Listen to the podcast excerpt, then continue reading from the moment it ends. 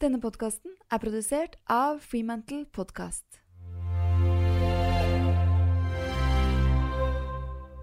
Regnestykket går ikke opp. Det er ikke bare du som ikke er flink nok til å planlegge bra nok hverdagen din. Det er faktisk det at du har for lite tid.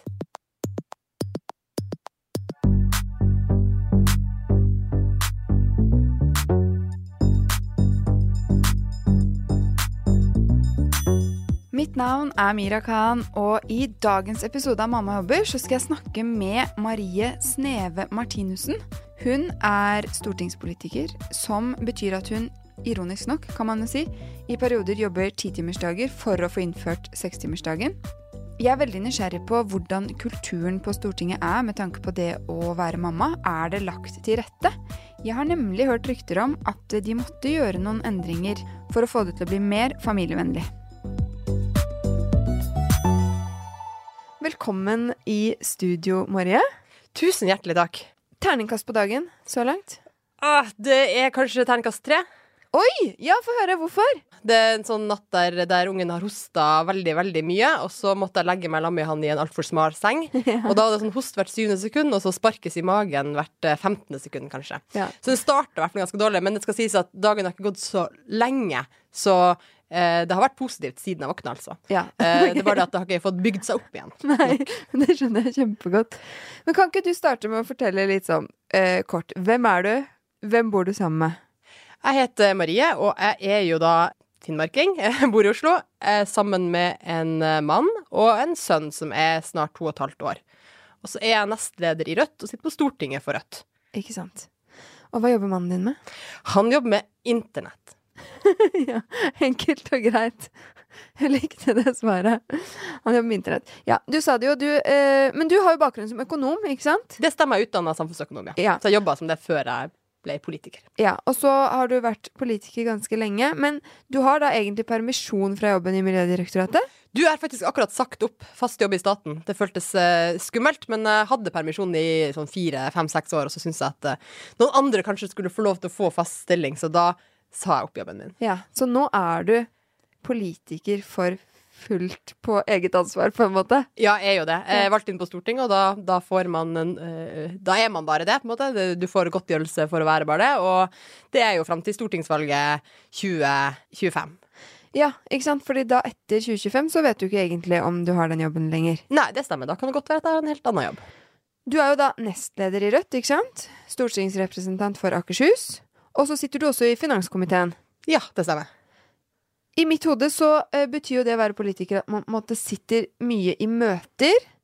Eh, så leser man mye dokumenter. Og så taler man. Det stemmer. Taler ganske mye. Ja, er det, er det, er det riktig En ganske godt oppsummering. Det er jo mesteparten av arbeidet som skjer på et kontor ved en datamaskin. Eh, dessverre, kan man jo si. Eh, men så er det utover det, så er det å møte folk. Og noen ganger så er det sånt eh, møte med måte, kolleger og sånt, men heldigvis veldig ofte også møter med helt andre folk. Folk som bor nær en lokalskog som de har lyst til at skal bli bevart, eller folk som eh, jobber på et sykehus og vil fortelle om hvordan eh, ja, de eksempel er altfor få jordmødre på fødegangene, eller Så du møter veldig mye folk, og så eh, holder man taler fra ja, noen ganger fra torget, holdt jeg på å si, men også i Stortinget, og så er man jo i debatter. Så Ja. man får snakka veldig mye. Ja, Så man bør helst like å snakke en del hvis man skal være politiker. Ja, man bør kanskje like å lytte en del for å være politiker, og så tror jeg de fleste politikere liker mer å snakke enn å lytte. Ja. Ja. Men når pleier du å være på jobb til vanlig? Det spørs om jeg skal hente eller levere i barnehage, da. Men eh, klokka ni hvis jeg leverer, og så kanskje halv ni, eller eh, ja, mellom åtte og halv ni hvis jeg skal hente. Ikke sant? Ja. Første du gjør da? Kaffe? Faktisk så drikker jeg kaffe til frokost, og så drikker jeg ofte te når jeg kommer på jobb, eh, for å liksom spare kaffen eh, litt. Men har dere sånn god te da på Stortinget, eller er det sånn Lipton Jeg har tatt med meg egen te hjemmefra, som jeg ser at du har den samme her i studio. Sånn uh, pukka-te eller annen god te. Jeg har jo ofte eh, på veien til jobb så har man jo så klart både e-post og alt mulig på telefonen sin, så man er jo liksom litt i gang med jobben egentlig når man kommer på jobb og vet hva som haster mest. Ja, for da har du liksom scrolla gjennom ja, på vei til jobb? rask vei fra telefon til hjerne. Ja. Ok, um, jeg pleier jo å spørre hvordan man prioriterer, så nå har jeg laget en liten prioriteringsquiz til deg. Ja. Er du klar? Ja, det er klar. Digital kalender eller almanakk på papir? Jeg har kjørt almanakkpapir veldig lenge, men akkurat i det siste så har det blitt uh, mer digitalt. Så du har rett og slett transformert deg over til det digitale. Ja, det handler litt om at jeg har fått enda flere som er avhengig av å vite hva jeg gjør. Og så drev jeg på med dobbel bokføring ganske lenge. Ja. for min egen glede, almanakk, og digitalt for mine kollegers glede. Og nå så, så er det digitalt som, eh, som funker best. Ja, for det er jo ingen som får med seg hvor du er hvis alt bare står i boka di. Nei, det går ikke. Men eh, i, jeg har fortsatt en almanakk som jeg bruker, og spesielt i tida før jul så har jeg veldig mye bra detaljert planlegging i almanakken. Ja.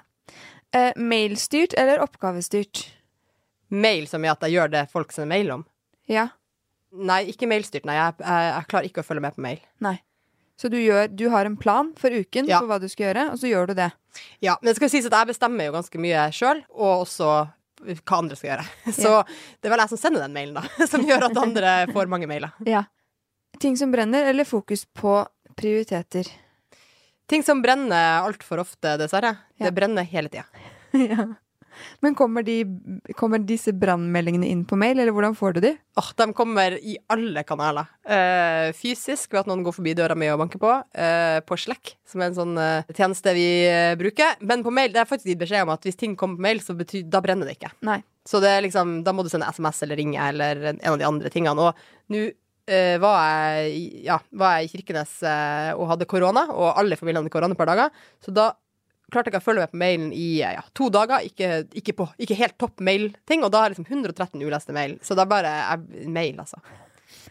Men, men har du satt av tid i kalenderen da til liksom branntid fordi du vet det kommer, eller fyller du hele kalenderen din med alt du skal gjøre, og så må du begynne å dytte og flytte rundt?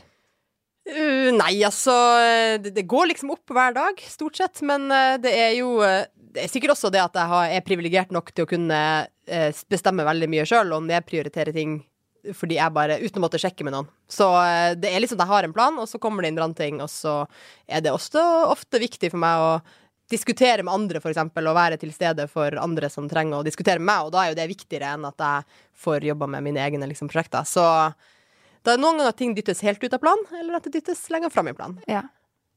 Og da tar du fysisk og liksom flytter det. Systemet mitt er et eh, ark, et brett av fire ark hver morgen med hva jeg skal gjøre. Ja. Um, og da stryker jeg over det. Det får ikke hake på kulepunktet, det bare stryker Det bare over det. strykes, rett og slett. Og hvis det ikke strykes, så blir det med til neste dag. Ja. Men tar du da opp det gamle arket, og så fører du det over neste dag? Det ligger liksom der til neste dag, så da ser jeg hva er det som ligger igjen fra det arket ikke fra i går. Og det blir med. Har du en regel på hvor mange punkter det kan bli? For den lista kan jo bare bli Ja. lenger og lenger. Nei da, det kan bli så langt som helst. Ja. Gøy system. Eh, du har ett barn på to og et halvt. Ja. Som betyr jo at du har jo nå vært toppolitiker med barn en liten periode. Det stemmer. Hvordan syns du det er å kombinere barn og karriere? Eh, det er, altså det er jo en eh, Jeg syns det er fantastisk eh, å ha barn, og jeg er veldig glad for det.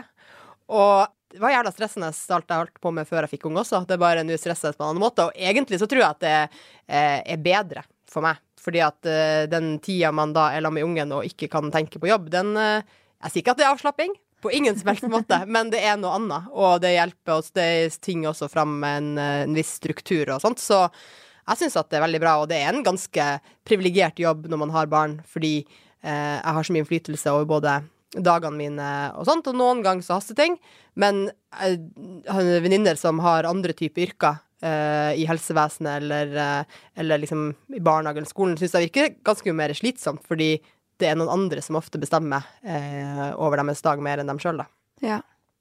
Men eh, du kan jo ha ting du på en måte må eller skal som er vanskelig å avlyse. Ja, Hvis for eksempel barna blir syke eller ja, ting skjer. Ja, da er det jo veldig fint å være to. Sånn er det jo i, eh, i mange sine jobber, og det er jo aldri Altså, ingen folk som Når plutselig ungen er sjuk, det er jo aldri lettvint. Altså, har du en jobb der, eh, der noen må gjøre jobben sånn at du må ha vikar, altså er jo sånn at det så kommer ikke noen vikar gjøre jobben min, Fordi så viktig er faktisk ikke jobben min. Det er ingen som eh, dør, eller som uh, unger som blir uten tilsyn fordi ikke jeg er på jobb. Det gjør jo at ting kan flyttes på av og til, men vi har jo eh, åpenbart et, eh, en stor glede av å ha en eh, mann som gjør at vi deler på ting, og vi prøver jo å dele veldig sånn 50-50, og hvis man blir sjuk, så er det stort sett halve dager. Og det er litt fordi at stort sett hver dag så er kalenderen min full, og da er det noen ting jeg må må gjøre, og noen ting jeg kan eh, nedprioritere. Så hvis jeg da får halve dagen, så får jeg gjort det jeg må må, og så kan jeg nedprioritere resten.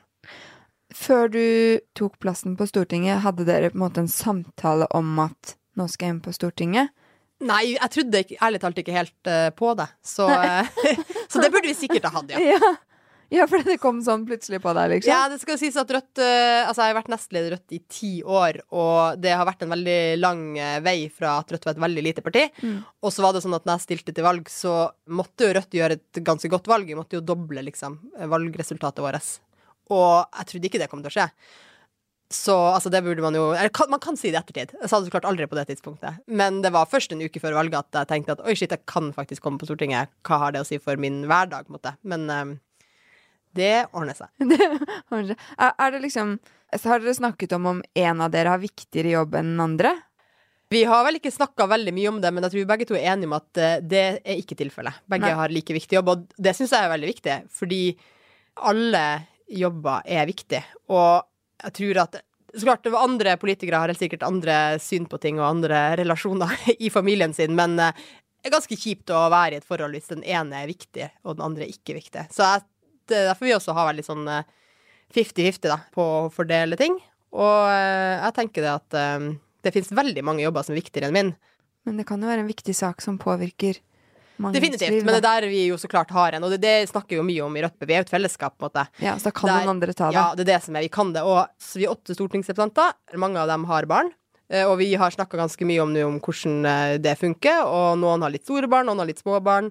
Noen bor langt borte. Noen er bare hjemme i helga og er bare liksom i Oslo i ukedagene. Så der har vi en veldig sånn uh, åpen tone med å prøve å avklare ting oss imellom. Og ikke minst så er jo Rødt et parti som mener at alle mulige folk skal kunne være politikere. Og vi har jo noen eh, f.eks. alenemødre som er politikere for Rødt, eh, med ganske viktige posisjoner. Og da er jo det et kollektivt ansvar enn vi for partiet, at vi sørger for at det går. At man er med og betaler for barnevakt, at man eh, legger møtene på tidspunkter og sånn at det funker. Og det er jo litt sånn, hadde man ikke hatt en sånn kultur i Rødt, så kan det godt være at det hadde vært mye vanskeligere det er på en slags feministisk eh, holdning, da. Fordi hvis ikke så hadde det bare vært eh, menn med hjemmeværende frue, liksom, som hadde vært stortingsrepresentant. Eller veldig gamle mennesker. Ja. Og det skal faktisk sies at en av de største gjennomslagene Rødt har fått i norsk politikk, i forrige periode, da, fordi da var det et borgerlig flertall, det var at uh, Bjørnar Moxnes, som var Rødts eneste representant, han var jo småbarnsfar. Og Une Bastholm, som var fra MDG, var småbarnsmor. Og alt på Stortinget var lagt opp til at man aldri visste når man skulle stemme over ting. Altså, Hver dag så var det sånn Vi skal stemme over det når vi er ferdig. Det kunne være klokka to, eller klokka seks, eller klokka ti på kvelden. Og det er jo helt umulig når du skal prøve å ja, hente i barnehage eller sånt. Så da fikk faktisk vi og MDG sammen med oss flertallet på Stortinget om å ha faste tidspunkter. Ja. Sånn at det er klokka to og klokka tre, sånn at du kan uh, hente i barnehage etterpå. Så nå har det blitt litt mer familievennlig. Ja, faktisk. det syns jeg var veldig ja, fint. Det er veldig fint. Ja. Og sikkert ganske deilig for alle å slippe å ha det hengende over seg at man kanskje skal stemme til alle døgnets tider. Definitivt. Det er jo litt sånn, det er sånn det ofte er med sånne institusjoner, at det er sånne tradisjoner som folk syns er veldig viktig. Og så begynner man å stille litt spørsmål ved de tradisjonene, og i hvert fall når de krasjer med et ideal om at uh, ja, kvinner og menn skal kunne delta, og at uh, småbarnsforeldre og alle mulige skal kunne delta da blir jo faktisk også de andre partiene enig i at ja, eh, det er kanskje viktigere. Det. Eh, det. demokratiske idealet om at alle skal delta, er viktigere enn eh, den tradisjonen vi hadde da. Ja. ja. Det, er jo, det, er jo, godt å høre, på en måte. Nå er det snart påske, dere, og påsken er i min verden lik lydbok. Lydbok i bilen, lydbok på hytta, lydbok hjemme i sofaen, lydbok, lydbok, masse lydbok og kos. Og derfor så er jeg veldig glad for at lydbokappen Bookbeat er min annonsør. For det betyr at hele familien kan velge mellom en halv million lydbøker. Vi skal på hytta noen dager, og da har jeg selvfølgelig funnet fram headset til kidsa, slik at de er både glade og litt stille på turen ned. Så minstemann har fått valgt seg ut noen lydbøker. Hun valgte Mamma Mø. Og åtteåringen har dilla på Radio Stjerneskudd, så den saken er biff. Jeg skal også begynne på ny lydbok, og jeg vurderte å begynne på Lucinda Riley sin mye omtalte serie om de syv søstrene.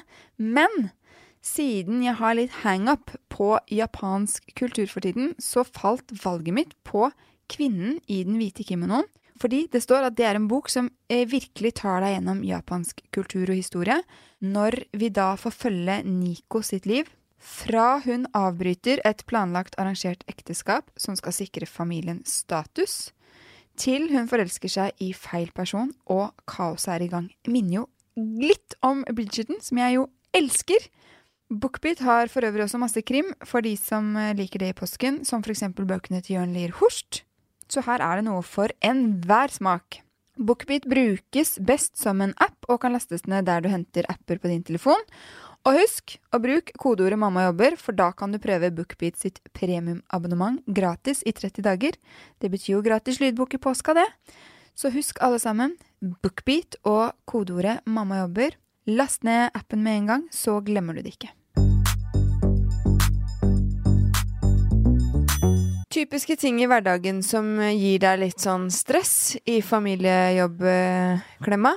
Det mest stressende jeg vet, det er når eh, ungen er sjuk, og jeg skal eh, jobbe litt gjennom dagen. Ja. Fordi det er liksom det der uh, Nei, ungen er sjuk, jeg er tilgjengelig fra halv ett til eh, ut dagen. Men så kommer det inn masse meldinger og litt sånn telefoner, litt sånn 'kunne du sjekka det her'? Og så, eh, i hvert fall den alderen som ungen min er i nå, er litt sånn Han blir helt gal hvis man er på telefon eller prøver å gjøre et eller annet, for han eh, skjønner jo at det er en slags konkurrent, det er jeg fullstendig klar over. Så hvis man prøver å gjøre det, så det blir veldig slitsomt. Så det er liksom sånn det der å bare hele tida gå da og prøve å være sånn OK, kanskje nå kan jeg eh, Sjekke litt. Sjekke litt, eller svare på akkurat litt bare den. Og, ja, det er veldig stressende. Og så blir jeg litt irritert, for det er åpenbart ikke verdt det.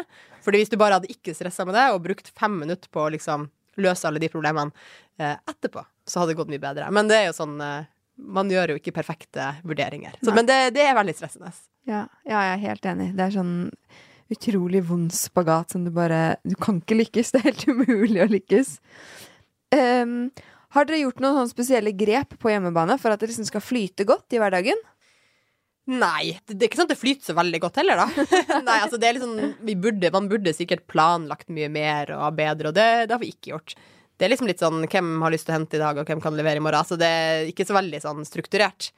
Uh, og det funker bra nå, men eh, hvis det skulle liksom bli Hvis det ikke funker, så må vi så klart planlegge. Planlegg. Så jeg føler det går, går bra, og så noen ganger blir det hoper ting seg opp. Så jeg prøver jo å Prøver liksom å ha sånn der ikke for mange ting om kveldene og alt sånt. Um, men jeg har, ikke noen, har ikke noen geniale tips å komme med. Eh, Jeg ser for meg at som politiker så skjer det liksom ting døgnet rundt, egentlig.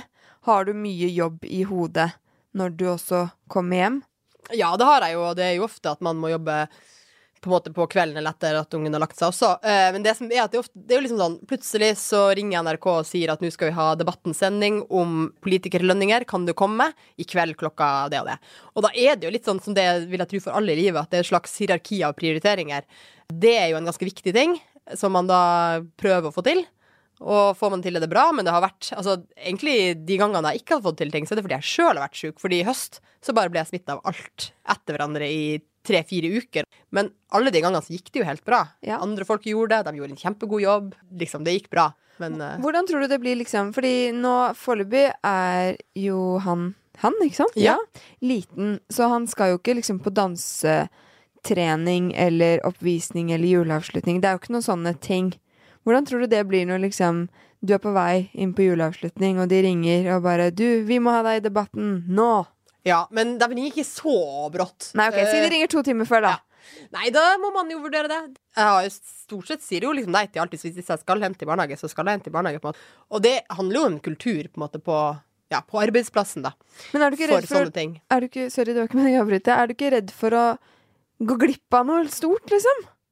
Nei, jeg tror det er kanskje Det er kanskje et sånn personlighetsting, da. Eh, Jeg tror det jo Jeg vet ikke helt, mange politikere Det er jo litt sånn der en karrieregreie, sant. Man, har, man skal liksom kjempe seg fram og, og bli der. Men jeg litt Har på en måte blitt litt sånn eh, Kommet til det her litt sånn, jeg vet ikke helt, tilfeldig og halvvis ikke motvillig, men mer sånn der ja ja, OK, greit.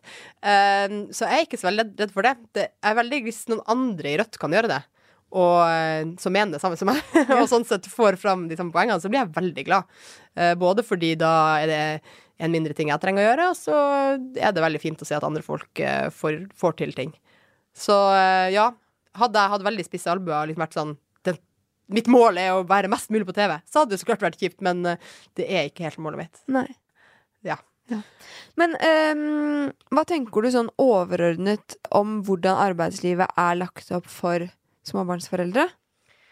Jeg tenker at uh, Norge har Nå er jeg jo økonom, da. Norge har gått gjennom en utvikling der uh, Vi har blitt stadig rikere, og det har vi blitt pga. mange ting, og olje er jo åpenbart liksom grunnen til det. Men en, den største grunnen til det egentlig er at damer begynte å jobbe. Altså at vi dobla liksom arbeidskrafta i den, uh, den, den delen av økonomien der man liksom teller penger.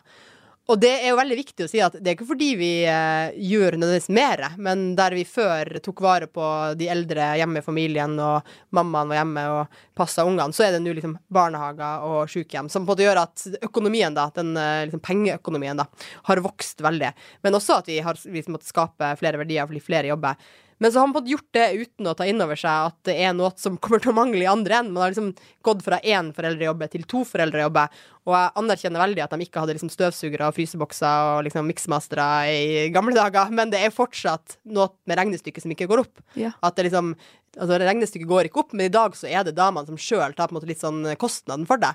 Man går ned i stilling, får mindre inntekt og mindre pensjon og tar kostnaden ved at samfunnet på en måte ikke er lagt opp sånn at det funker å jobbe i fulle stillinger for to voksne. For jeg tenker at det burde vært sånn at uh, både mammaer og pappaer til barn under en viss alder jobbet 80 til 100 lønn, og sånn var det bare. Ja. Så hadde løst alt. Det hadde løst alt. Det er det som eh, fra, eh, Det gamle slagordet er jo på til sekstimersdagen, da, men det er 80 eh, jobb for 100 lønn, da, så det Ja. er bare en annen måte å si det på.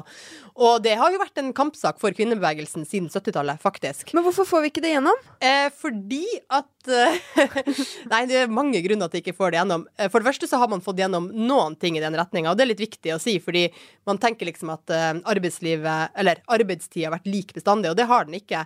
Eh, De siste 100 årene så har den jo blitt kutta fra ti timer til eh, syv og en halv. Ja, Tenk hvis vi skulle jobbe ti timer. Ja, og så har man også fått en ekstra ferieuke, og man har fått mer permisjon, altså både mammapermisjon og pappapermisjon. Så man har jo på en måte tatt bitte, bitte små skritt, men det der litt store skrittet til at liksom uka blir kortere, ja. eh, den eh, er det veldig vanskelig å få gehør for. Så det har jo vært eh, på å si, politiske debatter om det her eh, lenge før jeg fikk barn, men eh, enda mer etter jeg fikk barn. Og ja, hva er argumentene mot? Det er jo at eh, økonomer, da, ikke meg, men andre økonomer, sier at uh, det har vi ikke råd til. Men har de da regnet på liksom sykemeldinger og altså alt det som Nei. kommer i kjølvannet av at alle sliter seg ut? De Fordi- har ikke det. Nei, fordi jeg leste også, som jeg ikke har tenkt på i det hele tatt, at det er også mange flere menn som sliter og som blir utbrent. Fordi de var jo også vant til før at de kom hjem, og så var jo ting hjemme på stell. Mens de må jo nå også bidra, som gjør at de også sliter seg ut. Ja, nei, det er rett og slett det. Men det er jo helt, hvis du tar liksom en familie, og så går du fra én yrkesaktiv til to yrkesaktive.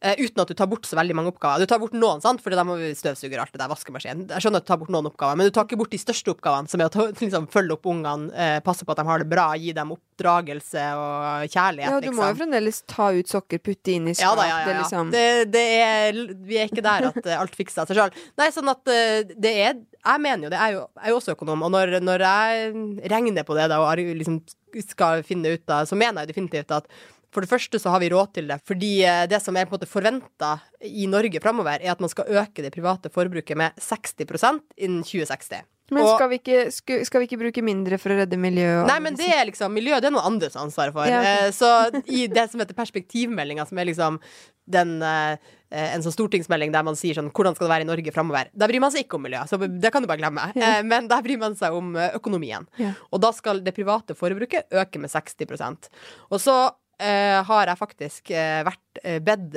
Finansdepartementet om liksom å regne på OK, hva hvis vi sier at vi jobber seks Altså vi reduserte arbeidstida i stedet for å øke forbruket.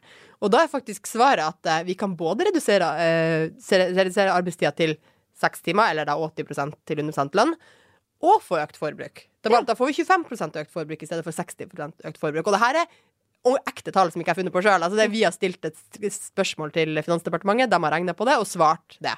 Jeg syns 25% høres bra ut. Jeg Ja, det er jo det som som er, både pga. miljøet, men også fordi man blir jo tross alt ikke lykkeligere. Jeg tror alle jeg kjenner, spesielt småbarnsforeldre, men faktisk også alle andre, heller ville ha jobba litt mindre enn å ha liksom hatt mange ganger så mye forbruk. Og det er jo eh, hva skal jeg si, I bunn og grunn så handler det om hva er liksom målet med samfunnet. Ja. Eh, Da er det jo dessverre sånn at eh, tanken på økonomien har veldig stor makt i samfunnet. Det er liksom økonomi som er målet. Mens hvis målet er å ha det bra, så tror jeg det er lurt. Men så er det også som du sier, at selv om eh, målet ikke hadde vært å ha det bra, målet, målet var å på en måte spare penger, så tror jeg du også har rett i det at det er så store kostnader for samfunnet i folk som, eh, så folk som brenner seg ut, som blir ufør tidligere, eh, folk som eh, kanskje trenger å få å si, hjelp til å sortere hodet sitt, altså psykologisk hjelp, og ikke minst kanskje unger som får det bedre. Altså det jo, vi vet jo at ja, det er hardt å være ung, ung, barn, og kanskje spesielt ungdom. Og eh, det er ikke sikkert at det at foreldrene eh, er slitne, på en måte ja, er med å behjelpe, da. Så det er litt sånn Men, eller, okay, men si, OK, hvis det er så vanskelig å få gjennom 80% til 100% da kan vi få mer hjelp, da? Altså, eh, det ene er jo aupairordningen, liksom. Men det er jo veldig få og privilegerte, kan man vel si, som har den ordningen. Eh, og nå skal den jo avskaffes. Men bare sånn, jeg snakket med mamma, for der jobbet både moren og faren hennes ikke en spesielt liksom high end-familie, eller hva man skal kalle det. De hadde hjelp hjemme, de også, fordi begge jobbet, og da gikk det ikke rundt. Mens uh, det er jo dritdyrt å ha hjelp hjemme. Man skammer seg litt hvis man får hjelp hjemme. Det er en annen debatt da, med hvordan vi liksom shamer medmammaer. Men, men kan vi, kan vi, få noe hushjelp på bordet, eller kan vi gjøre noe annet, da? Nei, jeg tror vi ikke skal godta at vi ikke kan få 80% jobb for 100% lønn. Nei, altså, ikke godta, men hvis vi tar det andre først. Altså noe som går fortere, liksom, innen min uh, levetid som mor. Jeg, jeg, tror får, uh, jeg tror ikke du får subsidiert uh, hushjelp noe fortere enn du får redusert arbeidstida, faktisk. Nei. Og der, Derfor jeg prøvde å si først at vi har faktisk redusert arbeidstida, fordi egentlig så har det vært en liksom, lang rød tråd i både Norge og mange andre land at jo rikere, jo mer velstand de får, jo mindre jobber vi. Og så er det bare noe med at uh, i de siste 15 årene, da, 20 årene, så har det liksom stoppa opp. Ja. Men jeg tror at det egentlig er ganske mye å hente på å ta den kampen. Fordi at de løsningene der er jo litt sånn ja, OK, eh, med mindre staten skal betale for det, da. Altså, for all del, kan godt være med på det. Hvis de har ordentlige arbeidsforhold, så kan jeg godt være med på at staten skal betale for det. Men jeg bare ser for meg at det er ja, det er jo sånn nå at uh, ingen andre partier enn Rødt vil jo ha gratis tannhelse heller, liksom. Det er jo ganske vanskelig å få andre partier med på at man skal utvide, da. Ja, eh, betale for noe, liksom. Ja, betale for ting. Da ender det jo fort der med at det er dem som har god råd, da, som vil ha råd til å betale for å få hjelp, og så er det dem som ikke har god råd, som ikke har det, men som kanskje i tillegg må jobbe mer, og, og, kanskje være den hjelpa. Og dra hjem fra sin familie. Og ha mindre fleksibilitet ofte i jobben, kanskje. Ja. Og, ja. Så det, det, er litt sånn um, Tror at uh, Nei, du må jobbe mer! Du må, jobbe, du må få det gjennom. Ja, men jeg tror få det gjennom. Men jeg tror jo at det er veldig uh, interessant, eller uh, flott, at du tar opp den løsninga med å jobbe mindre, fordi det var som sagt en sånn kampsank som har vært siden 80-tallet, eh, men så tror jeg at eh, det har vært noe med liksom ideen i samfunnet om det her med at uh, man skal ha karriere, og det er så viktig å jobbe, og det er liksom så frigjørende. Men jeg tror stadig flere ser at det er faktisk Det er frigjørende å jobbe, det er det, men det er mm. ikke frigjørende å jobbe for mye. Og den og viktige ha... balansen er på en måte bra. Ja, vi vil på ja, jobb. Ja, og jeg vil ha karriere, og jeg vil, og jeg vil ikke at bare kvinner skal jobbe 80% 100% Jeg vil ha med mannen, for da blir det jo to hjemme som jobber litt mindre. Det blir fremdeles likestilling, alle får det bedre. Og det er liksom Ja. Og det har jo vært noen forsøk også med det her i, på liksom fabrikker, eh, som jo er ganske sånn Der er ting lett å telle. Eh, eksempel på Tine, der de produserer melk og ost, så hadde de sekstimersdag i et par år for å se om det påvirka produksjonen. Og én ting er mindre sykefravær, men de ble jo faktisk mer produktive på jobber. Nå kan det godt være at jeg og deg har sånne jobber der liksom det er vanskelig å få Eller jeg vet ikke helt hvordan man skulle fått opp produktiviteten. Jeg kunne snakka enda fortere, men liksom eh, Det er ikke sant nødvendigvis at flere arbeidstimer gir mer på jobb heller. Nei. Uh, Nei men det er jo noe med at hjernen er uthvilt, du tenker fortere, du tar raskere beslutninger. Altså, det liksom Det går jo fortere. Ja. Jeg tror det. Og så tenker jeg at uh, det er veldig veldig stort rom for en uh, på å si, kvinnebølge på det her. For sånn som det er nå, for de aller fleste, så er det mødrene som tar mest hjemme. Det er mødrene som jobber mest redusert, og som derfor også taper mest på det. Så det her er jo en kvinnesak, da, som kanskje en ny generasjon med kvinner kan uh, løfte fram. Børste av uh, støvet. børste støvet av den saken og si at det er faktisk uh, det man kanskje vil ha. Så hvis noen som sitter og lytter nå, kjenner sånn åh, oh, jeg har overskudd, dette skal jeg være med å fighte, lag gruppe. Skriv om det på internett. Skriv ja. om det i aviser. Det er altfor ofte at det er bare politikere som skal mene ting i aviser og på internett. Det er mye bedre, og folk hører mye mer etter når ja. det er bare helt vanlige folk som sier hva de mener i sitt liv. Skriv om det i avisa, og Og så skal jeg bli med når jeg bare har hodet bitte litt mer over vann. Ja, det er det som er ironisk. Eh, min Samboeren min bruker å kjefte litt på Han sier at ja, dere rødt dere jobber eh, ti timer i dagen for å få sekstimersdag, og det er jo litt sånn, ja. ja det er, det for så vidt sant. Ja.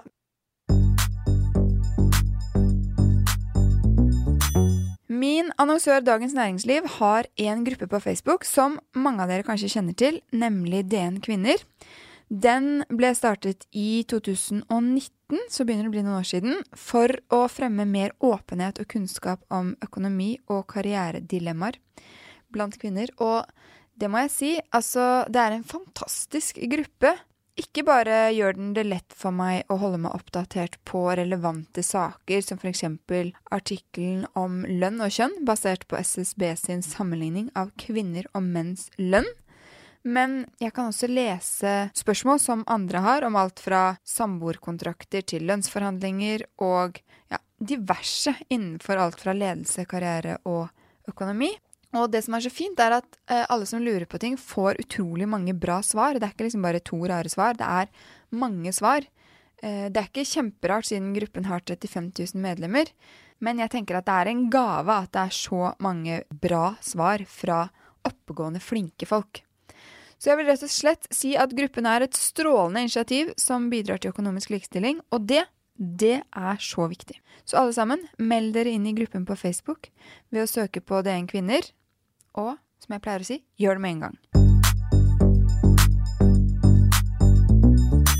Jeg tenkte jeg skulle minne dere på å høre på podkasten til Anita Krohn Traaseth, 'Godt nok for de svina'. Den går som en kule, og det er jo ikke så rart, for i podkasten så snakker hun og Hege Skogen om svært mange aktuelle temaer for alle som vil vokse i jobben sin, eller karrieren sin. For et par uker siden snakket de f.eks. om hva man skal gjøre når man gjør feil på jobb. Og eh, bare hør hva som skjedde rett etter at Anita hadde blitt leder i HP. Det handlet om da jeg ble leder i HP og skulle ha dette første berømte møtet mitt med topplederen i Europa, som da kom fra Nederland. Og så i tillegg så skulle vi da ha møte med en av Norges eh, største bedrifter, ledelsen i en av Norges største bedrifter. Og avtalen var at vi skulle treffes hos kunden direkte klokka ti. Det er ikke tidlig. Og så våkner jeg den dagen, og klokka er jeg tror det er fem på ti. Nei! Jo, den er fem Åh, på ti. så vondt! Ja, ikke sant? Du kjenner det? helt sånn spasmer. Og da skal jeg love deg at jeg var lynraskt ut av sengen, og så tenkte jeg shit, hva gjør jeg nå? Vil du høre mer om eh, hva du skal gjøre når du gjør feil på jobb, eller mer om makt, lønnsforhandling, eh, ledergrupper, eller hvordan å gi tilbakemeldinger, så finner du podkasten Godt nok for de svina på både Spotify og Apple podkaster. Legg den i lyttelista di, eller trykk abonner på den nå, så glemmer du det ikke. Jeg syns jo det er skrekkelig gøy å høre hvordan folk får hverdagen i detalj til å gå opp. Så nå skal vi jo rett og slett gå gjennom en vanlig hverdag for deg, Ja. eh, for å se på hvordan det funker. Og da starter vi jo selvfølgelig med morgenen. Eh, Du kan ta utgangspunkt i dag, eller en annen dag eh, som er sånn en vanlig dag. Når står dere opp? Nå er jo ungen vår der at han våkner en eller gang mellom halv syv og åtte, egentlig. Det er helt ute, men det avhenger av hvor lenge han har sovet om natta, da. Det står en vekkerklokke på sånn ti over syv, så hvis ikke han hadde våkna for det, så Så står det opp ti over syv. Ja. Står dere opp sammen, alle sammen, da? Jeg står nok opp først og begynner med frokosten, og så dytter ungen over i senga til samboeren eh, mens eh, frokosten blir lagd. Ja. Og, ja, ikke sant? Og så står de opp og spiser frokost sammen med deg når det er klart. Ja, det, tror han eh, minste han kommer springende. Han er ganske glad i frokost. Så han, det er mest sånn prøve å få lagd litt frokost i fred. Det var en periode han også hadde sånn ville ha lompe med prim i senga mens han leste bok på morgenen. Ja. Og da fikk han det. Det var en veldig rolig måte å starte dagen på. Men nå er han litt over lompe med prim-perioden. ja. ja, for det er så deilig å ha den der, bare den der stillheten i hodet, syns Ja. jeg, på morgenen. Før dagen starter. Eh, men da lager du også matpakker da, mens du lager frokost. Begynner på matpakke før frokost, men det føles det ikke logisk å fullføre for etter frokost. Nei, ikke sant? Ja, hver sin logikk. Ja. og så kler dere på. Dusjer du og sminker deg? Jeg dusjer om kvelden, og det er frisøren min veldig irritert for. For jeg kommer til frisøren og sier Har du noen produkter som jeg kan bruke på morgenen uten å dusje? Ja. Og så er jeg sånn Nei, det går nesten ikke, liksom. og så er jeg sånn Ja ja, da får det bare være sånn. ja. Så for bare da er du ferdig med det på kvelden. Ja, Ja. så det, det går jo utover um, Jeg, jeg ser at det ser bedre ut hvis jeg har dusja. Jeg gjør det. Jeg anerkjenner det. Men, men har du planlagt hva du skal ha på deg av klær? Nei, dessverre ikke. Og barnas klær? Nei. Nei, så du tar det på impuls. Ja. Er du sånn at du da liksom bare går i klesskapet og finner noe, så er det fine? Eller er du sånn åh, hva føler jeg for? Hvordan Det er veldig sånn eh, de dag, Eller noen dager må jeg ha på meg litt sånn ordentlige klær da for å gå i stortingssalen. Der er det liksom dress code og greier.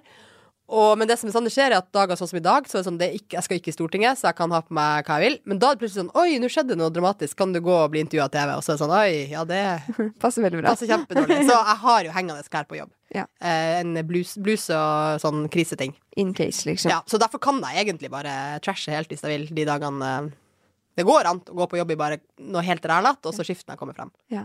ja, dere har jo ikke bestemt hvem som skal hente og levere hver dag på forhånd. Nei, men det er stort sett bestemt eh, dagen før, helst. Ja.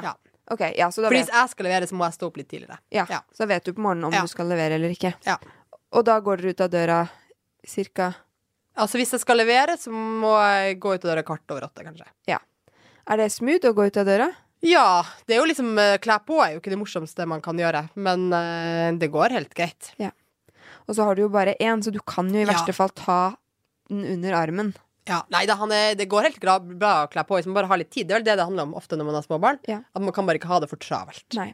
Ok, og så si at du da ikke har levert på morgenen. Da skal du hente. Så da, da når må du dra da for å hente? Kvart på fire, kanskje. Ja. Og da henter du, og så går dere hjem, lager middag. Eh, I begynnelsen gjorde vi det, begynnelsen med barnehagen, men så fant vi ut at uh, ungen vår veldig lyst til å se på barne-TV, uh, og da funker det rett og slett bare bedre å gjøre det i motsatt rekkefølge. Så og da er det egentlig også litt om å gjøre å bruke lang tid hjemme fra barnehagen. Så jeg er jo hun som sitter i garderoben og har dritgod tid. Så vi bare er sånn, ja ja, du kan springe rundt og gjemme deg 20 minutter med å kle på klærne. Fordi at når jeg har henta han, liksom, så tenker jeg da er vi i lag. Da er du ferdig på arbeidsdagen din, og da kan vi bare bruke veldig lang tid i barnehagen. Og så går vi på butikken, bruker veldig lang tid i butikken, går kanskje innom en lekeplass, bruker veldig lang tid der. Sånn at vi kanskje er hjemme til fem eller noe sånt. Men da har du en snack på veien her et sted, eller? Nei, men han har spist ofte veldig mye i barnehagen. Ja, ok. Men ja, Ja. det kan jo være at det blir eh, en eple eller noe sånt på butikken. Og så bruke så lang tid som mulig, sånn at uh, nesten så lang tid som mulig. Og så komme hjem, og da ser han på barne-TV mens jeg lager middag. Ikke sant. Hmm. Lurt. Og da blir det jo middag litt seint, men eh, det er funnet ut at det funker bedre. Og det er veldig koselig. Da, da har dere liksom deres stund på vei hjem uten Ja. stress. Det er veldig greit. Men det har jeg lært meg, lært meg med små barn, at uh, ting forandrer seg jo veldig hele tida. Så det er sånn Sånn er det nå. Det funker bra. Ikke sikkert det funker om tre uker. Nei. Og så spiser dere Ja, hva etter spising? Hva gjør dere da? Ja, det er litt sånn hyggelig. Det er kanskje man spiser litt frukt, kanskje leker litt. Ja, leke. Stort Ja. sett herje. Danse, hoppe. Springe. Man kan gjøre sånn at man kan springe rundt og rundt i leiligheta. Sjekker du liksom mail når du står og lager middag? Ja. Eller ikke mail, eh, mail, altså. Ja, det er mail. slutte med det. Ja. Men jeg sjekker de andre tingene. Slack, ja. Men hvis du får en sånn eh, beskjed som krever mye mental kapasitet, eller som er litt sånn øh, Hvordan håndterer du det, da? Altså, jeg har litt sånn eh, Den mentale kapasiteten som er positiv, det går helt bra. Men hvis det er irritasjon, da blir jeg bare veldig irritert. Og det, det, det er dumt. Og det, det er litt dumt med sånne ting på telefonen. Det er jo at eh, Sånn som Messenger, som jo er et sted der jeg kommuniserer med vennene mine og familien min, men også der alle i Norge tenker at de kan sende meg melding. ja. er jo litt sånn Altså Av og til ser meldinger, så ser jeg Oi, det var irriterende allerede før jeg åpner den, liksom. Og så har ikke jeg lyst til å åpne den, og så går jeg og irriterer meg over at det var irriterende. Folk som forstyrrer meg, folk som er idiot. Eh, og så tar det opp veldig mye plass Ja. eh, at jeg irriterer meg. Men hvis det er noe liksom hyggelig eller noe sånt der, du må eh, Eller eh, hvor mange Hvor rik var det rike igjen? Har du et tall på det? Det sånn, det, det går bra. Ja. Men den irritasjonen, den, den går ikke så bra. Men eh, hvordan får du lagt den fra deg igjen? Jeg får ikke lagt fra meg irritasjonen. Nei. Det er et problem. Det var en sommerferie forrige sommer. Jeg tror jeg var irritert på en sånn melding jeg fikk på Messenger, og en mann som jeg ikke skal si navnet på, som irriterte meg i liksom tre dager. Ikke sant? Mm. Har du prøvd boksing? Nei, det har jeg ikke. Kan jo hende at uh, du Så får du liksom slått det ut. Ja, det kunne vært. Det kunne vært. Jeg, driver vel, jeg trener ikke, men uh, kanskje jeg kunne boksa. Nei, eh, ja, nei det, det er litt dumt. For det er litt sånn eh, at jeg blir på en måte irritert for at folk forstyrrer meg for eksempel på ferie og ikke tar et hint når jeg sier sånn 'jeg skal se på den i morgen', eller sånn. At de liksom maser. Mm.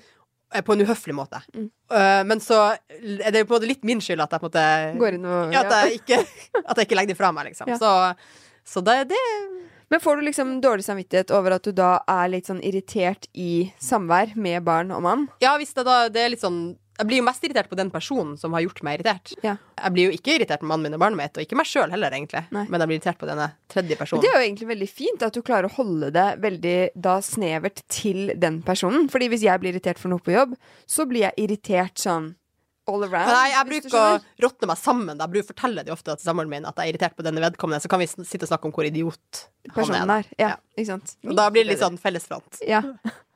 Da har man en felles fiende, og det er alltid bra. Ja. Eh, og så skal han jo legge seg. Ja. Kveldsmat kanskje først. Ja, det er jo det der er jo også litt sånn Det bare begynner, det bare begynner tidlig, altså. Ja. Og han bruker lang tid på alt. Så det er jo kveldsmat, og så pusse tenner og eh, lese bok og pysj. Ja, kanskje ikke den rekkefølgen, men ja. Det er en fast rekkefølge. Og Ja. så legge seg. Bytter dere på å legge? Ja, det gjør vi. Annenhver, liksom? Sånn. Ikke helt sånn strukturert, mer sånn der han er bytter, altså det, er det er jo en eh, tre kvarter eller noe sånt, en time, tre kvarter med greier som skal skje. Mm. Så vi bytter på en måte på de ulike oppgavene litt sånn eh, Fortløpende. liksom. fortløpende. Jeg er litt sånn, Nå har jeg lett, lett, lest litt mye. Han har veldig hengt opp i noen bøker, så det er liksom litt sånn Det er begrensa hvor mange ganger i uka du klarer å lese den boka. Men eh, kjenner du Fordi jeg kan kjenne på liksom i disse leggeritualene iblant at jeg Hvis jeg vet jeg skal jobbe etterpå, så blir jeg sånn utålmodig. Fordi jeg vil ha det i seng så jeg kan begynne å jobbe og bli ferdig med å jobbe og gjøre noe hyggelig, liksom. Kjenner Ja. du på det? Kan definitivt det, men eh, det er en av hans sterke sider er å bli lagt. Kan ta lang tid fram til det, bare fordi det må bli seint nok til at han liksom er trøtt. Ja. Men eh, når Han er ganske bra på å bli lagt. ja, og da ligger han i senga og liksom Altså, opp, kanskje en eller to ganger man må gå inn og si balle rundt dyna en gang til, liksom. Men det, det er ikke det verste. Nei. Eller sånn. Er Der skal han ha skryt. Ja, der skal han ha skryt. Hva er det verste, da? Nei, altså, han har vært veldig bestandig vært god på å bli lagt, ikke så god på å fortsette å sove. Nei, nei. Sånn gjennom natta, liksom. Det gjør han ikke, selv om han er stor. Em, så, og da går du og jobber litt, eller så gjør dere noe hyggelig sammen? Ja, jeg prøver veldig å ikke jobbe så masse om kvelden, sånn at det er veldig sånn Det er i perioder man må gjøre det fordi man skal bli ferdig med en eller annen deadline og noe greier. Ja. Men uh, da er det ofte litt sånn at vi har sånn Og mannen min også jobber om kvelden mye. Eh, så da er det litt sånn uh, Vi blir enige om at du jobber fram til ni, for eksempel. Ja. Og så gjør vi det, og da gjør vi noe annet etterpå. For det er veldig viktig veldig viktig Mm. for alle som hører på, å Ja. ikke jobbe fram til man legger seg, for da får man ikke sove så veldig godt. Nei. Så blir man litt sånn høy når man Ja. legger seg. Har dere noe hjelp i hverdagen? Uh, nei. Har dere da delt opp hvem som gjør hva? Vaske tøy? Eh, Ta ut oppvaskmaskin? Nei. Det bare gjøres. Ja. Men da er begge flinke til å bare gjøre det, og ikke Ja.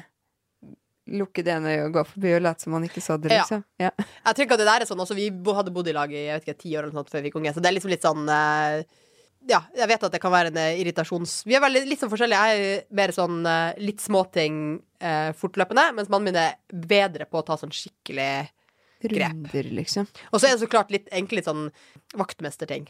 Ja. Det gjør ikke jeg så veldig mye. Ne. Så derfor prøver jeg å ha noen ting jeg gjør som bare jeg gjør, og det er å vaske søppelskapet og vaske kjøleskapet. ja. Men vaktmesterting, er det sånn eh, tømme sluket, liksom? Ja. Ja. Det gjør jeg ikke. Og det har vi snakka om, og det er greit. Helt sånn avslutningsvis. Hvis du skulle gitt liksom et tips til alle jobbende mammaer der ute som måtte, vil få det til å gå på et vis, men syns at hverdagen kan være litt stressende og litt kaotisk iblant, hva ville du sagt? Det er systemet som er problemet. Ja. Jeg tror det er veldig viktig å huske på, for vi er- lever i en sånn tid der eh, ting blir veldig individualisert. Det er veldig sånn det er du som må på en måte eh, Ja, selvhjelpsbøker, og hvis du ikke ser bra ut, så må du trene, eller du må kanskje lære deg å sminke deg bedre, eller Og det er jo overfladiske ting, men så det er også hvis du ja, Hvis du ikke får bra nok jobb, så er det sikkert fordi du ikke tok bra nok utdannelse, for du ikke er flink nok til å forhandle, og du ikke bla, bla. Og det er sant, jeg sier ikke at man ikke har noe ansvar for liksom, sitt eget liv, men det er mange tunge strukturer som gjør at en del ting er vanskelig.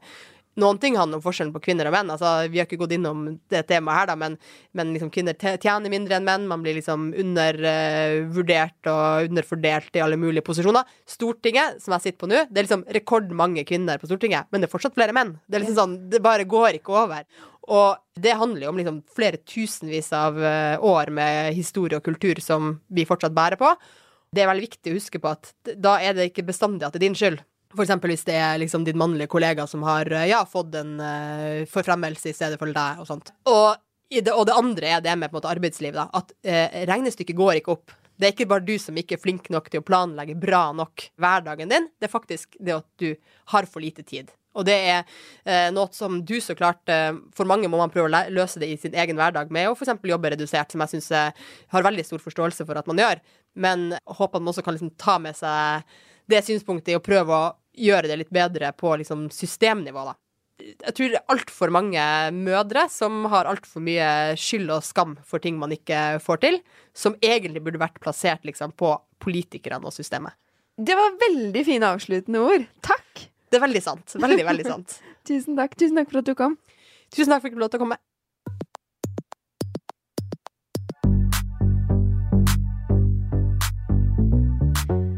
For at du har hørt på Mamma jobber. Hvis du har tips til inspirerende mammaer som du ser rundt deg, som jeg bør prate med, så send meg en DM eller en mail. Husk å følge på Instagram, for der skjer det masse gjennom uken. Gi podkasten kjempegjerne stjerner hvis du likte den. Og så må jeg bare ønske deg en fortsatt god dag, eller kveld, eller morgen, og så høres vi neste uke.